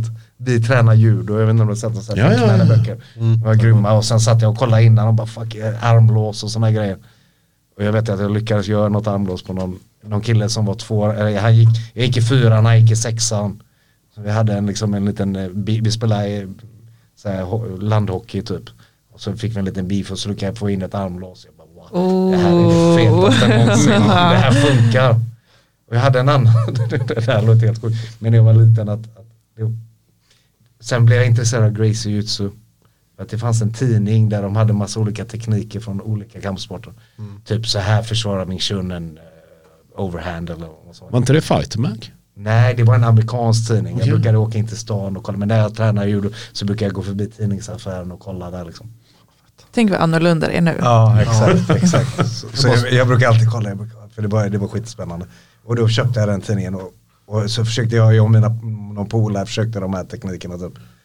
Eh, och jag var väldigt liten då, alltså jag gick i fyran eller femman kanske. Eh, och då var det en teknik från Gracie Jutsu mot en headlock, ni vet en sån här schoolyard headlock när de bara håller den. Så en dag hamnade jag i någon annan eh, bråk med någon, någon kille, jag kommer inte ihåg vem det var. Och medan han håller med en headlock utanför min granne så kommer jag ihåg den här tekniken. Jag greppar hans ben och jag greppar hans huvud och så lägger jag mig bak och så slår jag hans huvud i dörren, i dörren. Och grannen springer ut, vad fan är det som händer? Och alla vi springer åt varsitt håll. Men jag tänker bara, fuck det här var det fetaste, det Ja. här funkar verkligen. Så Gracie Jutsu är det jag måste göra. Och då kom en, en vän, min bästa vän hade varit i USA ett år, hans pappa jobbade i USA för Volvo. Så han var där och, och jobbade. Så han kom hem, och det var en annan vän som påminde om detta. Men han kom hem med en tidning som hette UFC 1. UFC 1 och 2. Och då var alla matcher beskrivna. Och jag vill ju veta vem som, vilken stil som, för innan MMA så var det det allting handlade om, det var det vi snackade om, vilken stil är bäst? Wing Chun mot Gracie, men de här Shaolin-munkarna de är helt brutala, thaiboxning, ja men det är så här, men de har ingen chans mot Wing Chun, de gör ju så här och du vet. Det var det allting handlade om. Så att, men, men då läste jag den här tidningen och såg Gracie Jutsu var de som vann, det var de som var bäst. Uh, så jag ville ju träna Gracie Jutsu. Uh, eh, jag hade slutat med judo uh, vid den här perioden. Jag hade börjat med Wing Chun för jag hade en mattelärare som var Wing Chun-mästare typ. Och Bruce Lee hade ju tränat det så att det var ju därför jag körde. Så jag stod där och körde. Med. Men samtidigt började jag träna, det blir väldigt rörligt, men samtidigt började jag träna kickpushning på Johnnys kickcenter. Och alltså jag, jag måste bara skjuta in det här liksom. För, Det här oss, för, oss. Ja. för oss som är lite äldre här. Ja, Liksom. Alltså, det, alltså, det är exakt samma väg va? Liksom, Jag känner igen allt, Ja. allt, allt. Ja. förlåt, fortsätt. Jag kommer ihåg Johnny hade en sån här metod när man kom dit. För, för han var jävligt duktig. Han var någon Europamästare eller något. Han var väldigt duktig. Men han var inte så stor. Eh, men jag kommer ihåg alla, alla stod uppradade. Eh, och vi hade någon annan tränare. Och så bara stopp. Alla stannar och alla ställer sig på led. Nu kommer Johnny typ. Så bara alla stod i oss typ. Och så tog han den största killen och så gav han han en sån här gammal, en, en spike mitt som var helt utsparkad. Och så gav han den en low kick så killen bara föll ihop. Ah! Och så bara, lyssna, vill ni lära er sparka så här? Så det är här ni ska träna. Och så drog han. Okej, okej det är här vi ska träna. Så det var det vi gjorde.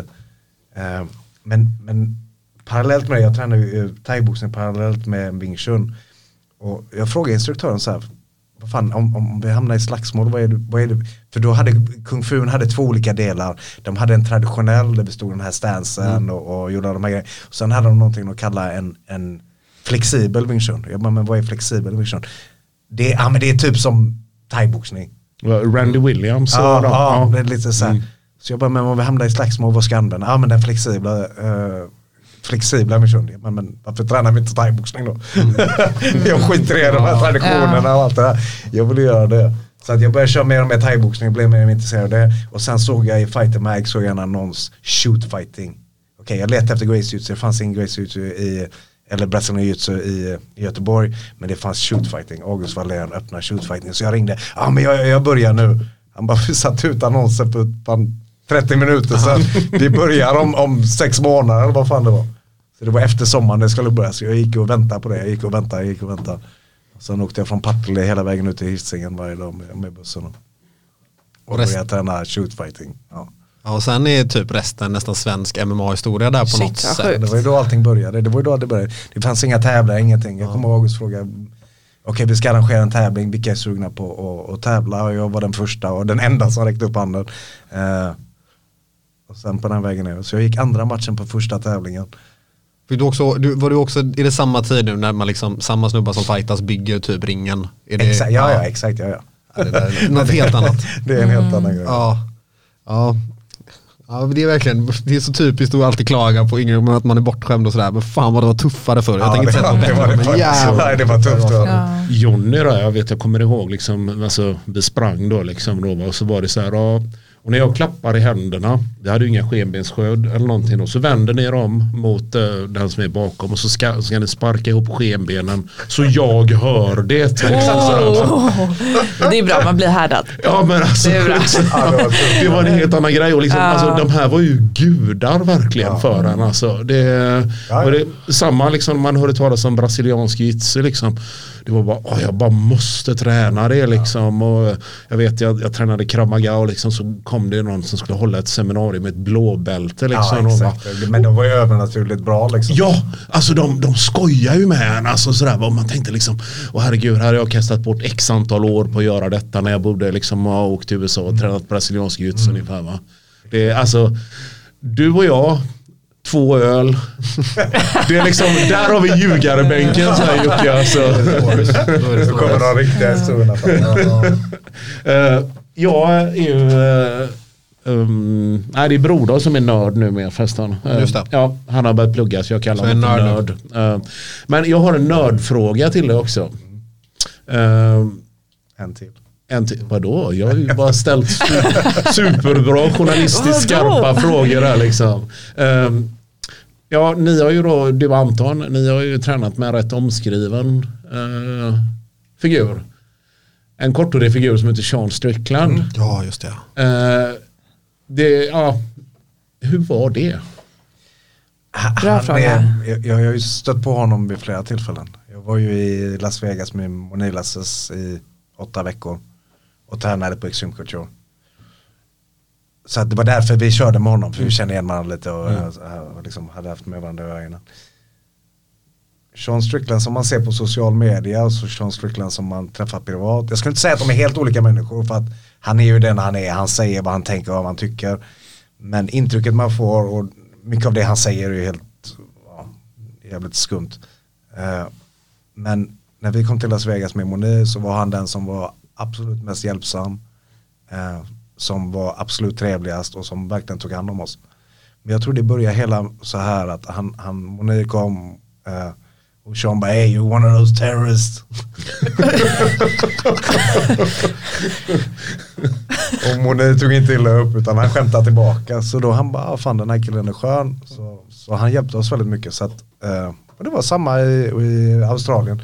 Han var jättetrevlig, vi hängde med han på vägen till arenan och sånt där. Så att, han, han, han, är skön att göra med liksom. Även om jag inte håller med om allting han, han har att säga. Och han är en intelligent fighter, det är det inte folk fattar heller. jag fick med mig en liten insikt efter honom och det var vikten av att fighter själv analyserar sitt game och gör sin egen grej. Att de är delaktiga i processen. Att jag inte bara står och säger till folk vad de ska göra utan att för jag fick en sån tydlig eh, eh, liksom bild av, av vad Sean gör när han sparras. För han är ju känd för att bara sparras egentligen. Han gillar inte att göra så mycket annat superträning. Men det är inte bara sparring utan det är en analys i varje rond. Varenda rond så kunde han stanna och säga Okej lyssna, när, när du gör så här, det här var skitjobbigt för mig. Dina low kicks och när du cyklar, det var jättejobbigt. Men jag märker att du sänker handen där hela tiden. Så att jag försökte sparka dig i huvudet när du gjorde det typ. Eh, och jag, jag försökte göra en singellägg men eh, jag skulle avslutat så här eller istället för så här. Alltså han hade en ganska lång analys mellan varje rond som han kunde, eh, liksom, eh, som han, inte för att någon frågade, men som han, han berättade. Eh, och jag bara, fan det där saknar många fighters. Och, så jag har haft lite så här övningar där jag har fått folk att eh, eh, försöka efter ronderna till säg, säg, säg en bra grej din motståndare eh, gör, säg en dålig grej de gör. Eller en grej du kan utnyttja mot dem. Och i början har det varit extremt svårt. Folk bara, vad fan jag har ingen aning. Jag gör ju min grej, jag bryr mig inte om vad han gör. Men, men det är ju det vi måste göra, vi måste analysera och se så vi kan utnyttja det mot honom. Så att det är det han gör bra som fighter tror jag. Alltså att han är en intelligent fighter. Eh, för mig så är det väldigt självklart. Alltså, för jag menar, titta hur lite han blir träffad och titta liksom vad han, ås, vad han liksom åstadkommer med de enkla medlen inom citationstecken. Liksom då, va?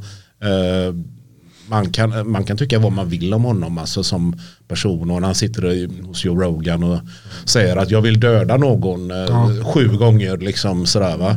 Men alltså att det är en intelligent fighter, det är inget snack om det. Men jag, jag, har alltid, jag har alltid varit fascinerad och dragits till, folk brukar säga att jag samlar på skumma karaktärer. Ja, så bara, jag bara visste det, jag kände mig så Nej, jag, har så mycket, jag, jag har mycket vänner runt om i världen som är ganska extrema på olika plan eller skumma på olika sätt. Han faller lite i den kategorin, jag, jag, jag, jag har svårt att placera honom men jag tycker han är intressant. Ja. Men det är ju de bästa människorna runt sig. Alltså, vi pratade med det med en god vän för någon vecka sedan. Bara att vi uppskattar karaktärer väldigt mycket. Vare sig det är Alltså jag kan till och med uppskatta en skrikig alkis jag känner igen. Bara att jag vet att han hänger där vid Olskroken på en bänk så kan jag uppskatta det. Att han alltid har någon, eller Säpo-snubben som vi har i Nordsjö. Jag kan uppskatta han på, på något sätt också. Men det, på tal om Strickland där, du sa ju att han blir träffad så lite. Jag lyssnar på um, Joe Rogan. Jag kommer inte ihåg vem det var som var gäst. Men de, UFC skickar ut sådana här tandskydd som analyserar hur mycket du blir träffad.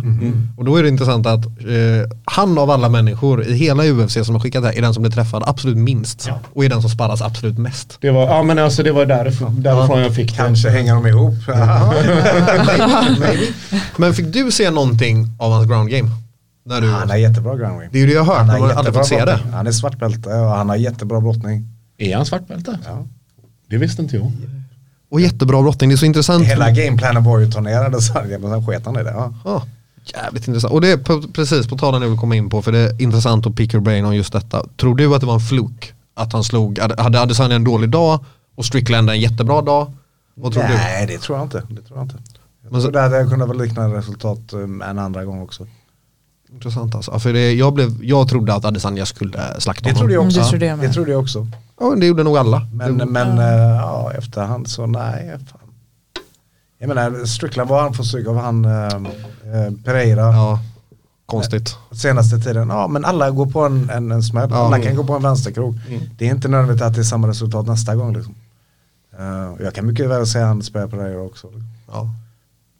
Eller att Adesanya spöar han också. Så att det är klart. Men, men eh, jag, jag, jag skulle inte säga att det var en flok. Jag, jag tror att han kan återupprepa det också. Ja, det liksom var väl mot en av UFCs skickligaste strikers Ja. och blir knappt träffad. Ja. Liksom, det är, Jag tror, och jag tror det defensiva är så underskattat i MMA. Det är ett av de områdena som är underutvecklat. För mycket av de klassiska liksom, defensiva strategierna funkar inte på samma sätt. Dels för de mindre handskarna, dels för hotet av nedtagningar. Dels också för hur folk reagerar från att bli slagna, folk backar mycket mer och sånt där. Och skapar mer utrymme. Avståndet är annorlunda. Så att jag tror att liksom, det är ett område som vi kan utveckla mer och som jag alltid börjar lägga jättemycket tonvikt på defensivt. Om man tänker en, en, en fighter som Mike Tyson, som man tänker ha extremt offensiv stil. Det är för att hela hans boxning är byggd på defensiv. Castomato skapar ju peekaboo, det heter mm. peekaboo hette det från början. Att man alltså. kikar ut över en bok eller Eh, för, för hans idé var att inga normala fighters, inga bra fighters gillar att bli träffade. Och så länge jag är rädd för att bli träffad så är inte min fokus på att kunna slå ihjäl den andra. Så att enligt legenden så fick ju inte Mike Tyson slå ett slag på första eh, året hos Castamato. Han jobbar bara defensivt. Men det innebar att, att när han väl hade de här defensiva rörarna som en instinkt så behöver det inte, det behöver inte läggas någon, någon fokus på längre. Utan det enda han behöver tänka på är att jag ska bara slå ihjäl honom. Och då kunde han vara offensiv på allvar liksom. Eh, Så jag tror det defensiva är extremt viktigt. Och Man hör sådana som Dan här snacka också om det defensiva jutsu, att det är där man börjar. Vara duktig på att ta sig ur riktigt dåliga positioner och så vidare.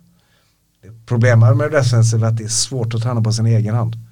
Eh, Det är, det är lätt att slå på en säck eller skoboxas eller göra massa grejer men det är svårt att verkligen, man kan jobba på rörelserna men det är inte där det ligger utan det ligger att kunna förutspå och kunna läsa en annan liksom. Flytta huvudet. Det, det är också en sån grej man ser med många träningsmetoder att okej vi tränar på att flytta huvudet från ett förutbestämt slag. Han slår en, en jab och så flyttar huvudet dit, slår en höger, flyttar huvudet dit. Jag kan lära vem som helst att göra det på 30 sekunder. Det är inte svårt. Det är svårare att göra det när jag inte vet vad du ska slå eller när du ska slå. Men, men, men jag kan lära vilken jävla, vem som helst från gatan att flytta huvudet mot en jabb, mot en höger på en min, hur lätt som helst. Och sen så står vi och upprepar detta och tänker, ja ah, men nu har jag lärt mig defensivt men ni har inte lärt er ett skit. För vem kan inte röra huvudet hit, vem kan inte röra huvudet hit? Det är alltså, jag tänkte på en sak när jag åkte hit eh, som jag kommer att tänka på här. Ehm, du känns väldigt organisk i ditt sätt att coacha och din syn på fighting. Alltså, det är precis som du sa här, liksom, då, att bara, ja, jag vet att jabben kommer, då kan vi flytta huvudet hit. Alltså det här statiska, det är inte så viktigt, utan du vill ha allting levande. Exakt, exakt. Va? Eh, och alltså det är ju det som, det är en av de sakerna som jag gillar med dig. Liksom. Alltså det, du har ju, vad ska vi säga, det, det låter ju som du är här, lite, vad ska vi säga, the special person in the village här nu liksom. Och så är det ju inte liksom. Men alltså grejen är att alltså, du har ju din egen väg att gå liksom. Och eh, du går ju den vägen. Eh, och eh, folk som tränar hos dig. Alltså de, du ska bara veta hur många mess jag fick när jag la ut att du skulle vara gäst här idag liksom. Ehm, det är liksom, det är ju någonting. Fan har ni han med det? Ja, Åh, inte en gång till. Nej men alltså sådär va, det är ju någonting som är väldigt, väldigt uppskattat vet jag. Och jag menar, ditt CV talar ju för sig själv liksom. Om man tittar på vilka fighters du har fått fram. Ehm, sen skulle jag faktiskt där nu, då, jag vet vi har gått över tiden och sådär. Men jag skulle vilja lyfta en sak med dig som ehm, alltså, som jag tycker är alltså, en väldigt stor grej med dig som coach. Och det är det att ehm, alltså individanpassningen, liksom, alltså att du, du ser alla. Liksom då, va? Och eh, positiv eh, utan att det blir liksom eh, ja men friskis och svettis. Woo vad bra liksom allt sånt där liksom allt är jättetoppen och sådär va. Men du förstärker verkligen det positiva. Du uppskattar liksom när du ser att en fighter på träningen försöker göra någonting som är oväntat eller svårt och sådär liksom även om det inte sitter och sånt där liksom va. Ehm, Ja men jag vet när vi tränade, jag har ju det problemet att jag kan bli lite, Brodal vet det, efter alla år att eh, jag kan bli lite frustrerad. Att eh, ja, jag har en dålig dag eller någonting, då kan jag, alltså jag kan bli jävligt irriterad och liksom kasta en handske eller ja, sådär liksom allmänt omogen, alltså egentligen. Liksom. Och jag vet när vi tränade en gång där så höll det på att hända där, det var ju när mitt knä höll på att gå sönder liksom och sånt där. Och jag, jag, jag kunde verkligen inte trycka ifrån alltså när vi körde liksom. och jag blev så irriterad och så irriterad. Men jag tänkte jag kan ju fan inte liksom grina ur här. Fan det är ju Jocke Engberg jag kör med liksom. men alltså du såg ju det. Så du liksom bara okej nu sätter vi oss. Och så bara du sa det till mig liksom, ja, men, ta det lugnt här nu. Det finns ingen prestige mellan oss här liksom, vi är här för att lära oss här för att ha roligt och liksom, vi sätter oss och snackar någon minut här så kör vi igen. Liksom sådär, va? Eh, det, här har jag, det, det tyckte jag var så coolt att du gjorde det. Så det där har jag pratat med andra som tränar med dig om. Och de bekräftar precis den här bilden också. Liksom att de känner sig väldigt sedda. Även om de har många fighters så känner sig alla sedda. Det. Och alltså det gäller ju liksom inte bara killar som eh, Svonne, eh, Anton, eh, eller tjejer som Cornelia, Nina, Hanna liksom, utan det gäller ju alla. som är där och tränar. Och det där, det är en storhet Jocke. Det, det är fantastiskt alltså. Mm. Det är ju en av de grejerna man går ha och har lite roligt samvete för man känner att man inte, fuck jag har inte gett de här uppmärksamheten. Nu fokuserar jag på den här och så den andra matchen, ah, nej nu kom de bort lite. Jag känner själv att jag har lite konstant dåligt samvete över att inte liksom kunna ge folk ordentligt, det finns ju inte riktigt. Vi var inne på det sist också, det får ju bli någon rättvisa från någon moral för liksom vem, vem har störst match, vem ska det. Men jag, jag fick se ett kvitto på det vi pratade om här, att du inte stöper alla i samma form på Wolf när jag var där sist. Inte förra galan men den innan, för då gick ju både eh, Alexander Håkansson gick match, vann. Eh, Bayad gick världsman, John gick match och vann. Och där ser du väldigt olika stil på samtliga. Det kanske finns likheter och tekniker som alla använder. Men det är ändå en väldigt olika approach till hur de ska vinna matchen. Och där har vi väl ett kvitto på det. Men eh, ni nämnde här att du dratt över lite tid så va? Är det dags att börja runda av? Eh, Jag tror att Jocke var på väg att säga någonting här. Det, Ja. så, det, det, såg, det såg ut som det Ja. liksom sådär va. Nej men just det där med, med olika stilar, att, att eh, jag försöker lägga en fokus på principer och inte tekniker. Ja. Spela spelet. Precis, och, och förstå vad det är för underliggande grejer. Sen kan de principerna uttryckas på massa olika sätt. Man kan se någon som Frank Edgar och någon som Dominic Cruz, helt olika stilar men kanske uttrycker samma principer. Ja, jag kan ju inte vänta tills dess att du och jag börjar köra striking. ja, jag hoppas snart. Det, ja, det hoppas jag med. Jag lovar att när menisken är utplockad då ska jag komma förbi och gästträna lite MMA eh, på Mac. Det har jag varit sugen på länge. Det har inte gått. Men vet du vad, vi kan inte avsluta ett avsnitt av den här podden utan Veckans käftsmäll. det är viktigt. Jag har en som jag tänkt på. Ja, men då får ju du inleda här nu. Och jag tror ni kommer, eller jag vet inte, ni kanske är ärligare människor eller hederligare människor än mig men jag tror jag ger den här för en stor del av Göteborg. Men eh, att det ska bli civila kontrollanter på vagnarna igen, det åker på min smäll. Sofia då? Gud jag sitter här nu och bara eh, Passa på, ge den till Stockholm nu när du är här i Göteborg. Nej nej nej nej. Åh, är det ingenting har- som har retat upp dig under veckan här? Alltså hade jag, jag hade ju gett den till Nassim alltså, om jag hade varit i dina kläder. Varför? Bara för att det är enda chansen jag har att träffa honom. Men, träffa honom med någonting överhuvudtaget. Liksom. Ingen som har slått dig hårt, du är gästerna på Lejonkulan, någon som har slått dig hårt, någon som var för bra. Någon som... Nej, de är snälla där alltså. Det är de, de är grymma. Ja. Ja, men vill någon annan slänga in en käftsmäll så länge då, någon som har någon? Alltså jag brukar ju alltid vara jävligt bitter. eh, men- jag har ju fått äta mat idag så jag är faktiskt rätt eh, på rätt Och god bra mat humör. också. Ja, god mat. Mm. Ja, ja, mitt knä om det inte håller. Håller det så älskar jag det men annars så kan det fara åt helvete. Jocke, Jag känner mig också ganska obitter faktiskt. Det här året har börjat bra. Det är den här sidan. Det är därför. det var det är det. därför. Ja. Men eh, Dimman. mina här elever som var och tränade i måndags men inte kom i onsdags. Var fan var ni någonstans? Ni kan inte sjuka allihopa. ja, har du kommit på någonting Sofia? Nej, jag är så positiv människa. Ja, det så. Det är västku- effekten här av västkusten. Ja. det är, folk Ja, det är lite det. gladare här. Alla vill vara Hur kan det handla om er nu?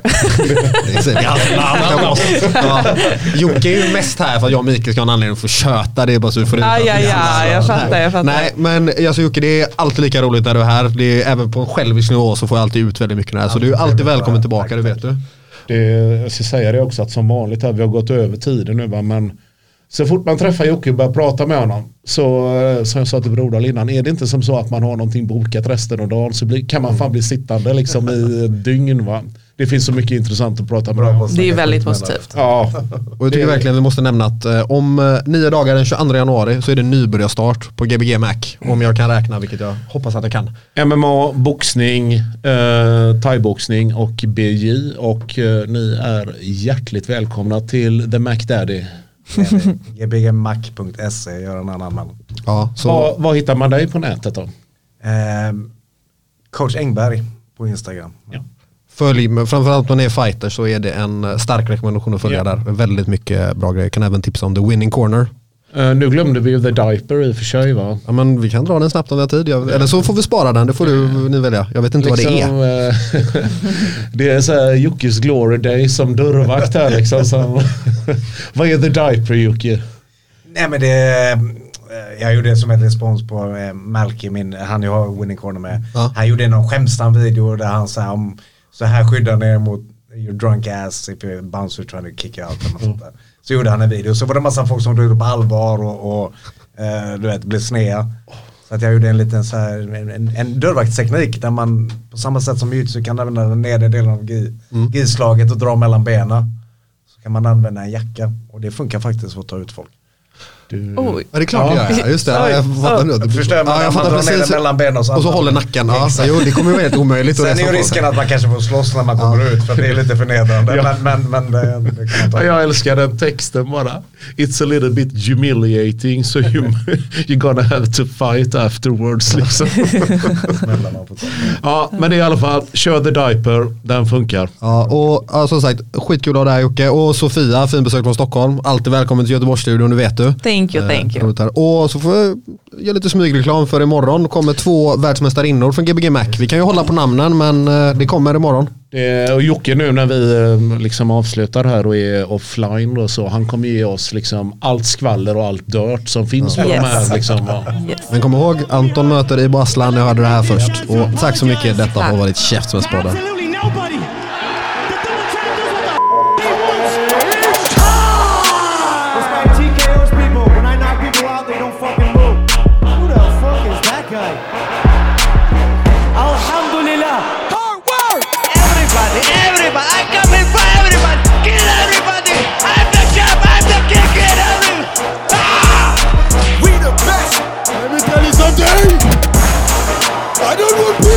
I will promise.